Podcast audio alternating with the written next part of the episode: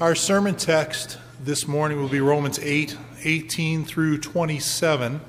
And uh, I've been preaching through Romans 8, and it's been a, a joy for me because Romans 8 is one of my two or three favorite chapters in all of the Bible. I find that it is so rich in its, in its picturing of the grace of God, the beauty of that grace. And so it's a joy to come back to Romans 8. And, and you might recall that last time we talked about how, because of the grace of God, we who trust in Christ Jesus are adopted as sons. And as sons, we are fellow heirs with Christ. But there was a caveat at the end there of verse 17. So we are fellow heirs with Christ, provided we suffer with him in order that we might also be glorified with him. Now, suffering, if you're anything like I am, and I'm going to guess that you are, suffering is not something we enjoy. It is something that we try to avoid, something that we try to get through as quickly as possible when we're in the midst of it. Suffering is not fun, but it is inevitable. That's what Paul has to talk about here in Romans 8, verses 18 through 27. So, here now, as I read from the holy, inspired Word of God. For I consider that the sufferings of this present time are not worth comparing with the glory that is to be revealed to us. For the creation waits with eager longing for the revealing of the sons of God. For the creation was subjected to futility not willingly, but because of him who subjected it, in hope that the creation itself will be set free from its bondage to decay and obtain the freedom of the glory of the children of God. For we know that the whole creation has been groaning together in the pains of childbirth until now. And not only the creation, but we ourselves who have the first fruits of the Spirit groan inwardly as we wait eagerly for adoption as sons, the redemption of our bodies. For in this hope we were saved. Now, hope that is seen is not hope, for who hopes for what he sees? But if we hope for what we do not see, we wait for it with patience. Likewise, the Spirit helps us in our weakness, for we do not know what to pray for as we ought. But the Spirit Himself intercedes for us with groanings too deep for words and he who searches hearts knows what is the mind of the Spirit, because the Spirit intercedes for the saints according to the will of God. The grass withers and the flower fades, but the word of our God stands forever. Let us pray. our Father, we do thank you for your word, and we thank you for the promises contained therein. And we pray that you would apply it to our hearts by the work of your Spirit even now. We pray this in Jesus' name. Amen. Well, anybody that knows me knows that I'm a big sports fan, and people often ask me, I guess because of my size, boy, when you were when you were in high school, what position did you play in football? And the truth is, I didn't play football in high school. There were two reasons. One is one is probably less, actually, this wasn't a reason, but one that would make you less surprised. In high school, I probably weighed about 100 pounds less than I do now. So, so I would not have been quite the, uh, the imposing figure on a football field that some might think that I would have been. But, but even if I had been as large as I am now, uh, football would not have been a part of my life in high school because I had back problems. And my doctor had actually uh, I, I, think I'm not, I've never been able to get to the root of this. I think he kind of conspired with my mom to say that uh, I was not allowed to play football.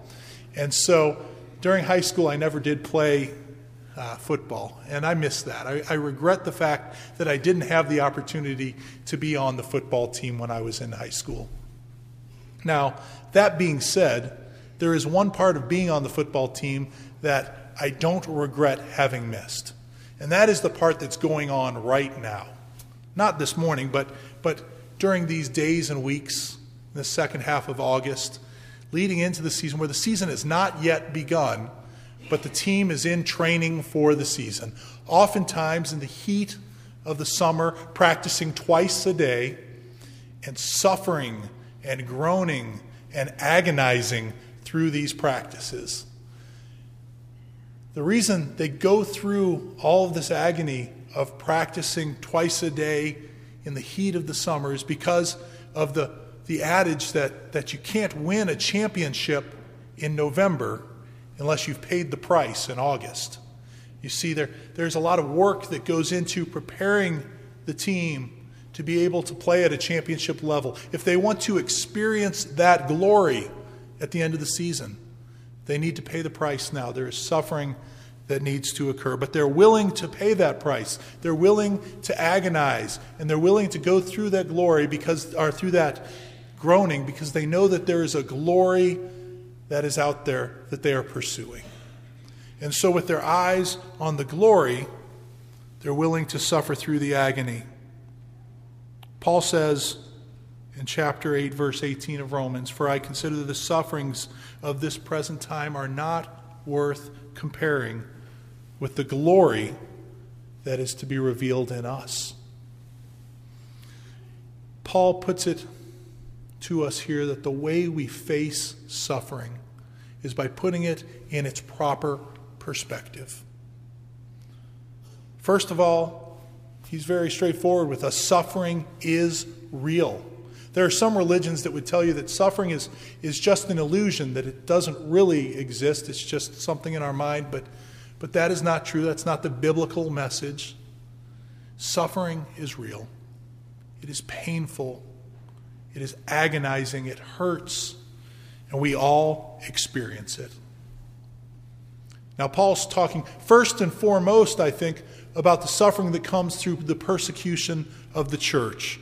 He's talked about suffering with and for Christ. And so, indeed, that is what we should first look at. It's something that occurs, not only does Paul say it, but Jesus promises that we will suffer for him. In his Sermon on the Mount, he says, Blessed are you when others revile you and persecute you and other, utter all kinds of evil things against you falsely on my account. Rejoice and be glad, for your reward is great in heaven, for so they persecuted the prophets who were before you. Jesus promises we will suffer persecution. In fact, we who are here, I know for myself this is true, and it is probably true of most of you. We should ask the question why do I not suffer more persecution than I do? For if we were truly living as strangers and exiles on earth, whose citizenship was truly in heaven, if that were the life that we were truly living, then our lives would feel awkward and different, and we would feel out of place. And the world would see us following Christ, and it would make no sense to the world, and the world would mock us.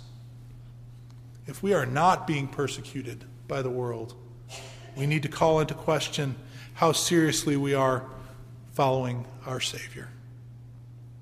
Of course, persecution is not the only kind of suffering we face. We face physical suffering. We have injuries such as scrapes and broken bones. We have illnesses from a common cold to something like cancer. We experience physical suffering up to and including death. And we also experience mental suffering and emotional suffering. Sometimes that's even harder, is it not, than physical suffering. To watch others go through physical suffering or their own emotional suffering. And if we love them, to watch them go through this causes us a great deal of emotional agony, emotional suffering, mental suffering, mental pain. And that is hard. It is painful. Many of you have watched the suffering of husbands or wives. Many of you have watched the suffering of parents or children. And as you have done that, it has hurt. And you have agonized. And I'm sorry that you have experienced that. And I pray for you that you might know the peace of God which transcends all understanding, that He might come alongside you and comfort you in the midst of it. I pray that it would not be something that would cause you to question God's goodness. But that is something that sometimes we do, and that leads to another kind of suffering, a spiritual suffering, where we, we get into a spiritual turmoil where we don't understand how God could possibly be working the way He is. And we question Him, and perhaps we doubt. Spiritual suffering can also be the kind of suffering that Paul talks about in Romans 7, where he says, The things I, I want to do, I don't do, and the things I don't want to do, I do. And there's a spiritual suffering that comes along with that. And then there's the spiritual suffering that comes with knowing that it is my sin which placed Jesus Christ on the cross. These are all very real forms of suffering and as long as we are in the flesh, we will suffer. Paul tells us in 2 Corinthians 5, verse 2 For in this tent we groan, longing to put on our heavenly dwelling. It's the realities of life. We will suffer. But Paul says in 2 Corinthians 4 this slight momentary affliction is preparing us for an eternal weight of glory beyond all comparison. You see, he says that sufferings, no matter how real, how intense, how painful, how, how terrible they might be, are not worth comparing to the glory that is to be revealed in us. You see, he, he calls them in 2 Corinthians 4:17 slight afflictions. What kind of things is he talking about here when he talks about slight afflictions? Well, earlier in that chapter, he has mentioned how we are afflicted in every way, perplexed, persecuted, struck down, and being given over to death for Jesus' sake. That does not sound very slight to me. But Paul says that they are slight because they are slight in comparison to the glory that will be revealed in us. They are slight in, in scope, in the magnitude of them, and they are slight because they are only temporal sufferings that will last for a time, whereas the glory which we will receive will last forever. And so, since that glory is so great and that glory is so eternal, creation itself groans for that glory. And we groan for the glory of God. And the Spirit groans for God's glory. You see, the revelation so awesome. Creation itself, it says in verse 19, waits with eager longing for the revealing of the sons of God. That's the enormity of this problem of suffering. It's not just my suffering, it's not just our suffering, it's not just the suffering of all mankind, it is the suffering of creation itself, which is in scope. And so we are told that creation waits with eager longing. The, the literal translation of the Greek would be creation waits with outstretched head, the idea of a, of a neck craning so that it can see what is off in the distance. And we are told that creation waits with outstretched head for the revealing of the sons of God. This is an allusion toward the day of judgment when all will be judged by God. And we will see who is a son of God. God has said, All who trust in him are his sons. Now, there are those who call themselves Christians, who God says, There are those who, who call me Lord, Lord, but I tell you, I have never known them. And in this day, there will be a splitting of these two groups. Saying I am a Christian does not make me a Christian any more than saying I am an eagle enables me to fly. I need to trust in God, and I need to trust in the provision for my sin that He has given us in Christ Jesus. I can call myself whatever I want. But in that day, I will not be revealed as a Son of God unless I have indeed trusted in Christ Jesus. Creation waits for that day, subjected to futility, we are told.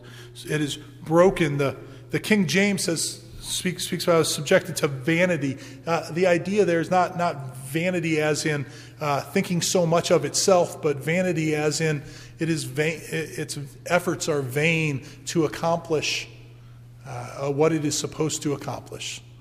That's why I like this, this term futility here. I, I, think it captures the essence of it very well. It is subjected to futility. It cannot do that which it is supposed to be doing. The creation was created to sing the glories of God, and instead we read here that it groans in agony. It's not something that happened to creation willingly. We see in verse 20, not willingly, but it's a result of the fall. You see, we, as human beings, were created to be God's vice regents over creation, exercising dominion over creation in a righteous and holy and pure and perfect way. But when Adam sinned in the garden, we all sinned with him. And creation itself entered into the fall. As sin entered creation, creation itself fell with humanity. And so it was plunged into an abyss that encapsulates all of creation, not just people, but also animals and plants. The ground itself is under the curse of God. That's what it means here when it says in verse 20, because of him who subjected it. It's not talking about Adam, it's not talking about the devil, it's talking about God. God is the one who subjected the earth to futility. He did it in his curse of Adam in Genesis 3, verses 17 through 19. He says, Cursed is the ground because of you. In pain you shall eat of it all the days of your life. Thorns and thistles it shall bring forth for you, and you shall eat the plants of the field. By the sweat of your face you shall eat bread till you return to the ground. As part of his curse on Adam, God cursed the creation itself. And it is now subjected to futility. Now, God loves the creation and he longs for it to be put right. So you might ask the question if he loves the creation and longs for it to be put right, then why did he curse it? Why did he subject it to futility? That makes no sense. It's a good question. But like most good questions, it has a good answer. Donald Grey Barnhouse once said, This he did in order to bring forth the lessons that all of his spirit creatures could see, leaving the ruined creation as an object lesson to show that there is no path of blessing except yieldedness to the will of the Creator, and that every departure from that will means death. So, next time you are working in your garden, and you are doing battle with the weeds that return time and time and time again. Remember what happened in the original garden. And remember your sin.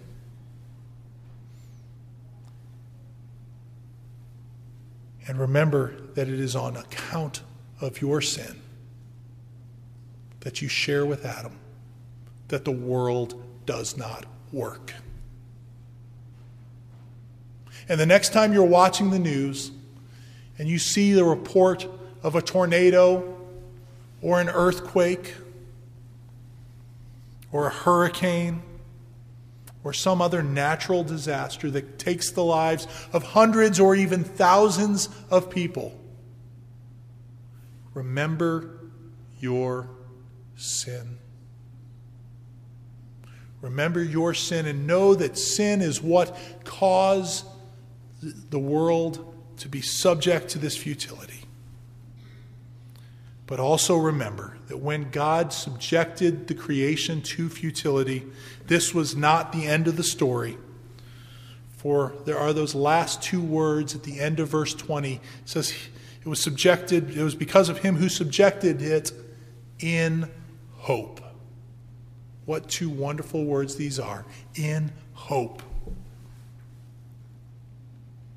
You see, the curse of Genesis 3 was given in the context of the promise of Genesis 3. In Genesis 3:15 as as God is speaking to the serpent he says I will put enmity between you and the woman and between your offspring and her offspring. He shall bruise your head and you shall bruise his heel. You see this is the first promise of the gospel the first promise of a savior Christ Jesus who would come to put an end to sin and an end to the devil, and an end to death, and an end to all suffering. And this is our hope. This is our hope.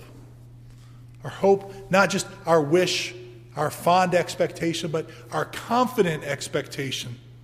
Hebrews refers to hope as a sure and steadfast anchor of the soul. And that is what this promise is it is a sure and steadfast anchor for our soul.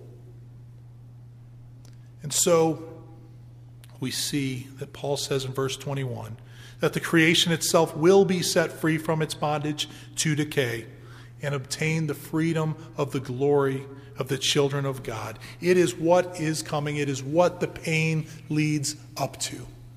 And it is wonderful. In verse 22, we see that the whole creation has been groaning together in the pains of childbirth until now. You see, the great pains lead to a greater joy.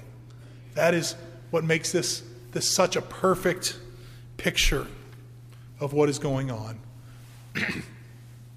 I think back to when our first child was born. And I remember that, that the labor pains for my wife were intense, they were painful. And yet, there came a day when she desired to have another child. Was it because she had forgotten about the pain? No. It was because she realized that the pain, though it was intense, though it was real, though it was very difficult, it did not compare to the joy that the pain yielded to. And so it is that the sufferings of this present time are not worth comparing with the glory that will be revealed in us. And so, not only creation, but we ourselves, verse 23 tells us, who have the first fruits of the Spirit, groan inwardly. The first fruits of the Spirit, it says, it's basically saying our guarantee, our down payment. And we who have this down payment, we who have received the Spirit of God from Christ Jesus, as a result of the, our faith in Him, that He has, he has given it to us as a gift. It says we groan inwardly. You see, we don't get to avoid suffering just because we're on the winning team. Just because we are Christ's, we don't avoid suffering. There are some who would tell you that. There were some who would tell you that if you are a Christian and you are suffering, it is because you don't have enough faith. And I am here to tell you that if you hear somebody say that to you, do not believe them. They are liars. For the Word of God is replete with examples and promises that you, if you walk with Christ Jesus, will suffer. It is what is promised. In fact, Jesus himself says in Luke 9 23, If anyone would come after me, let him deny himself and take up his cross daily and follow me. This language of the cross is something that we've kind of sanitized in the church. We, we put a cross on a table here, we put them on our steeples, we wear them around our necks as jewelry. But the cross was an instrument of death, an instrument of torture. The whole purpose of the cross was not only to kill a person, but to kill them in as painful a manner as absolutely possible. And this is what Jesus tells us to take up daily take up our cross. He promises we will suffer. And Our groaning will consist of suffering, but like creation, it also consists of a hopeful expectation of deliverance. For we wait eagerly, verse 23 tells us, for the adoption of sons. Now you might say, wait a second, I thought this already happened. Didn't we say back last time in verses 15 and 16 that we have received the spirit of adoption as sons, and the Spirit Himself bears witness that we are the children of God. And indeed, it does. That is true. There's a kind of an already and not yet sense that work together here. It's kind of like I've got a, a, friend of mine who adopted a child from the Ukraine. And when he did this, they went over to the Ukraine and they went to the orphanage and they found this child and fell in love with him and, and decided that this was the child they were going to adopt. And they filled out all the paperwork and went through the system and went before a judge and had a legal presentation. And the judge ruled that this, this young boy was their son. They filled out the paperwork, it was legal, it was done. The judge had declared this was their son, they had adopted him. And you know what happens next? They had to wait 30 days before they took him home. And so, this son of theirs, who had been adopted, spent the next 30 days living in an orphanage, even though he was their son. Legally adopted, he did not get to experience all the benefits of that adoption yet. But the day came after 30 days when they came and took him, and they boarded a plane with him and they took him home back to America. And now they live with him there. And he experiences the joys of having them as his parents, of being their child. And so too, we have received the spirit of adoption. We who are in Christ are legally his children. But we are waiting for him to take us home longing for that day, groaning for that day that it might come. It can't come soon enough. How will we know that day is here? Well, verse 23 says it'll be the redemption of our bodies. For God's word tells us that God will raise our bodies from the dead, even, and we will be transformed, receiving spiritual bodies bodies which are like Christ's resurrection body. And we will live with him for all of eternity, reflecting his glory. And it is in this hope, verse 24 tells us, that we are saved. Now we hope for this. But who hopes for what he sees? But if we hope for what we do not see, we wait for it in patience. And so we wait patiently, perseveringly, longing for that day. But, but that's hard, that's difficult. Nobody likes to wait. And we wouldn't do it very well, perhaps wouldn't do it at all if we were left to our own devices. And God knows this, and that's why He sends His Spirit to us that's why verse 26 tells us that the Spirit helps us in our weakness. He intercedes for us, we're told, with groanings too deep for words. Some take these groanings to mean tongues or prayer languages, but I don't think that's a wise way to understand this. I think we need to understand these groanings in the context of the groanings which have preceded it in verse 22 and verse 23 groanings of labor and hard work and travail that, that are longing for God's glory to be made manifest. I think we need to understand the Spirit's groanings as these same kind of groanings. The Spirit is working, longing for God's glory to be made manifest. And he does this, we're told, for we do not know what to pray for as we ought. When you're praying, does your mind ever wander? Do you ever just kind of drift off in your thoughts? Do you ever even fall asleep, perhaps, as you're praying? Do you ever just not know what to pray about at all? I don't know about you. I've had all of these things occur with me far too often than I'd like to admit. I assume it's true of you too. But this is the wonderful thing. When we fall asleep, when we don't know what to pray for, when our mind wanders, the Spirit prays on our behalf according to the will of God. And what does that mean, according to the will of God? Well, I think it means that, that oftentimes when we are praying, asking God for stuff and for things and what we want, what the Spirit is saying is, Our Father who art in heaven, hallowed be your name. You be glorified, God.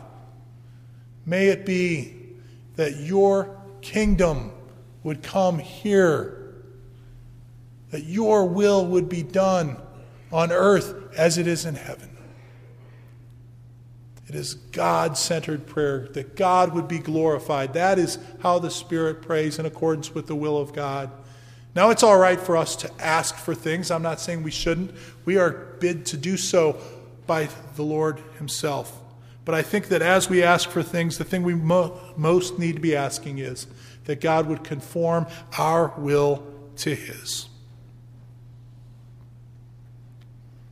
For the Spirit, we are told in verse 27, intercedes for the saints according to the will of God. That is the way we need to be praying. According to the will of God. We need to not only look like we're doing what God wants, but inwardly we need to be conformed to His will. What a picture of the gospel it is and what the Spirit does here.